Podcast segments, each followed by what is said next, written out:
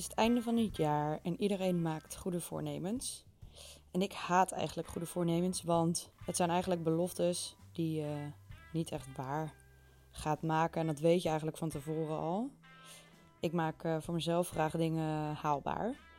Dus mijn eerste haalbare streven voor 2019 wordt een maand niet drinken. Dus eigenlijk een, uh, een alcoholverbod. Uh, andere mensen noemen het uh, Dry January. Dat klinkt veel vriendelijker dan dat.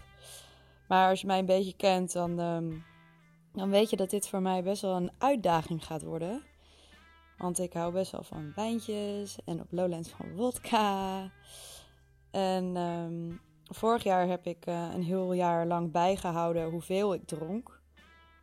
Door van elke alcoholische versnapering een foto te maken van de bodem van mijn glas.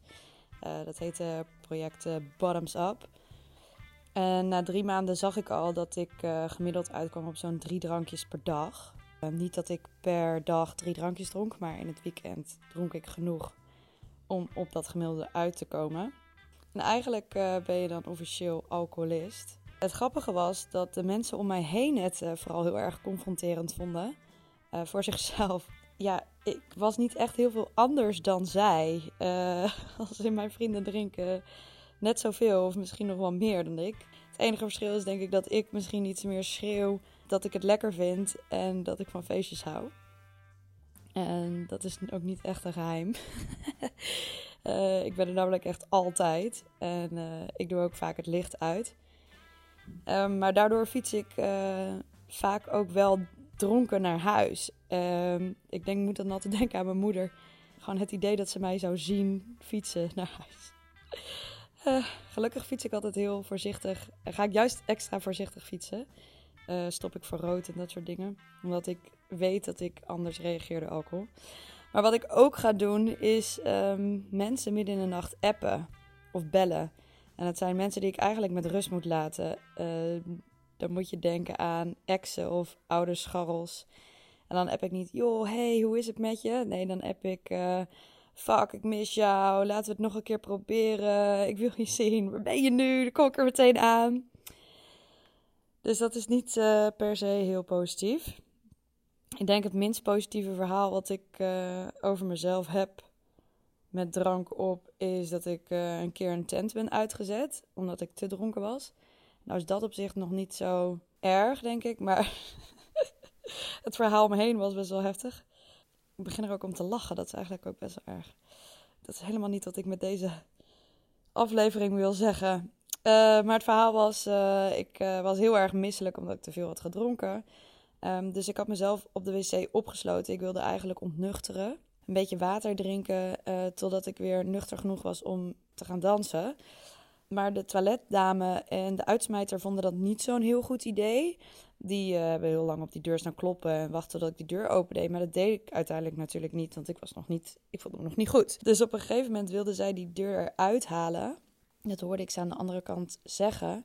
Dus ik dacht, nou, dan moet ik nu misschien de deur maar open doen. En toen ik de deur opendeed, stond daar dus een hele boze uitsmijter. En die zei, je gaat er nu uit! En ik had echt iets van, waarom? Ik vond hem gewoon niet zo lekker. Ik zat op de wc. Wat is daar erg aan? Maar eenmaal buiten uh, moest ik meteen uh, overgeven. Dus ik heb midden op straat echt van me afge afgekotst. Ja, het is echt heel erg. Ik vond het echt super gênant. Daarna heb ik ook nog in de taxi overgegeven. En in de prullenbakken op een treinstation. Totdat ik thuis was. En dit verhaal heb ik op Instagram gezet. In mijn Insta-stories. Niet omdat ik er per se heel trots op was, want dat was ik absoluut niet. Uh, maar omdat ik mezelf heel zielig vond. Ik was gewoon zo ver gegaan. En de mensen die naar deze Insta-story keken, die vonden het fantastisch. En dat was eigenlijk precies de reactie die ik dus niet wilde. Ik wilde eigenlijk gewoon zeggen: het is heel zielig als je zo fucking veel drinkt. Dus doe het niet.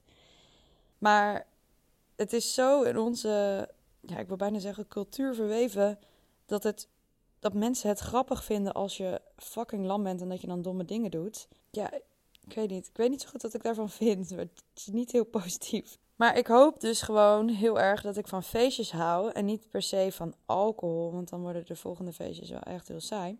Ik denk altijd in ieder geval, dat is wat ik mezelf vertel, dat ik wat ik leuk vind aan feestjes zijn de mensen die er zijn. Dat ik gezellig met iedereen kan kletsen. Dat ik nieuwe mensen kan ontmoeten. Dat ik een beetje baldadig kan doen. Een beetje schenen kan schoppen. Ehm, dansen. Dat vind ik leuk. Maar ik hoop dat ik het niet leuk vind om de alcohol. Ik, het is niet zo dat ik nog nooit niet heb gedronken op een feestje. Ik heb dat heus wel eens gedaan. Ook wel gewoon een periode niet drinken. En dan had ik mezelf gewoon gedwongen om wel naar die feestjes te gaan en naar die borrels. Maar dan waren er wel vrienden die dan zeiden: hey, meer doe eens gezellig, drink gewoon. En dan had ik echt zoiets van: Hoezo vind je mij niet gezellig zonder alcohol? Wat is dat voor een fucking bullshit? Ik heb ook soms het idee dat mensen mij uh, niet gezellig vinden zonder drugs. Want dat is iets wat ik totaal niet doe op feestjes. En ik ga toch naar die technofeestjes, naar de school en radio. Omdat ik gewoon het heel leuk vind om met die vrienden te zijn. En omdat ik techno steeds meer ga waarderen. Ik kan nog steeds niet zeggen dat ik ervan hou, maar beter kan waarderen.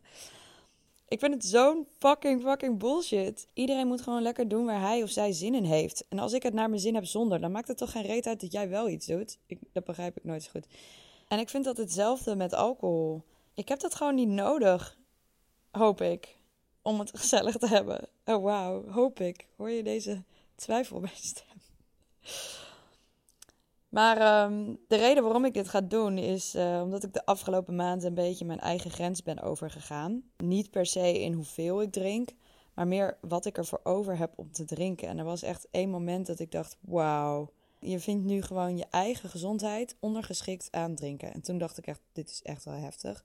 Ik moest namelijk bijvoorbeeld een antibiotica-kuurtje van vier dagen, waarbij je niet mag drinken natuurlijk. En toen dacht ik: ja, maar shit, als ik nu begin, dan kan ik op dat feestje niet drinken. Dus ik begin wel volgende week na dat feestje. Ik had niet echt pijn of zo, dus het was niet erg dat ik niet uh, eerder begon met die antibiotica-kuur. Maar in principe vond ik dus mijn eigen gezondheid minder belangrijk dan drinken op een feestje. En toen dacht ik echt, nou, waar slaat dit op? Hoe de fuck ben jij dat je dit doet? En um, dus ik dacht, nou ja, Meert, je moet gewoon aan jezelf bewijzen dat je niet een alcoholist bent. Dus daarom Dry January. Het ergste is dus dat ik dan nu al ga nadenken over welke feestjes en borrels en dingen heb ik dan in januari waarbij ik dan niet kan drinken. En ik denk dat ik overal wel een beetje uitkom. Het enige wat ik dus lastig ga vinden is denk ik uh, eh, 24 januari. Dan ga ik namelijk uit eten met mijn vader bij de Libreien. Dit hebben we echt al zes maanden van tevoren moeten reserveren. En daar hoort eigenlijk een wijnarrangement bij. En ik vind dus eigenlijk van mezelf dat ik die er dus niet bij mag doen. Of ga ik hier dan een uitzondering voor maken? De kans is best wel groot dat ik hier maar één keer in mijn leven ga eten. Want het is fucking duur. Ehm, maar ga ik dan geen wijn drinken? Dat hoort toch verdomme bij, dat, bij die gangen. Ik hou van wijn. Ik vind het fucking lekker. Oh my god. Dit vind ik dus echt heel moeilijk. Wat ik ook heel moeilijk vind, is dat ik een beetje zo'n goody-goody word. Geen drugs, niet drinken. Ik eet ook al minder vlees. Uh, ik maak al niet echt hele domme keuzes in mijn leven. Misschien wordt mijn leven gewoon wel een beetje saai zonder al dit.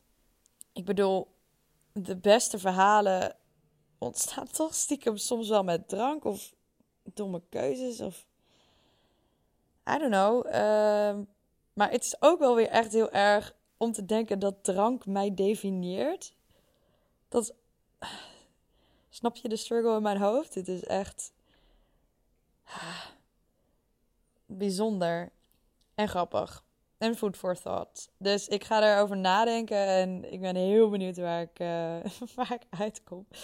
Anyways, ik ga dus een maandje, uh, een maandje niet drinken. En wat is dan die hele maand op mijn hele leven? Dat maakt toch ook allemaal geen reet uit, zou je denken. Ook weer niet, ik moet er ook niet zo'n big deal van maken. ja, nou ja, ik ben benieuwd of, uh, of je na dit verhaal ook denkt van, nou, ik, uh, ik ga ook niet drinken in januari. Of dat je denkt, nou, fuck you. Uh, voor mij betekent het allemaal niet zoveel. Kan. Um, maar als je wel meedoet, ik zeg nu alvast, je kan het. Drank is niet het belangrijkste in je leven, dat geloof ik echt niet. Um, en als ik het kan, dan kan jij het zeker. ah, zegt de alcoholist in mij. En verder wens ik, wens ik je een prachtig 2019 vol nieuwe avonturen, kansen, liefde. En net een beetje minder alcohol dan, denk ik. ik zie je in het nieuwjaar. Joe!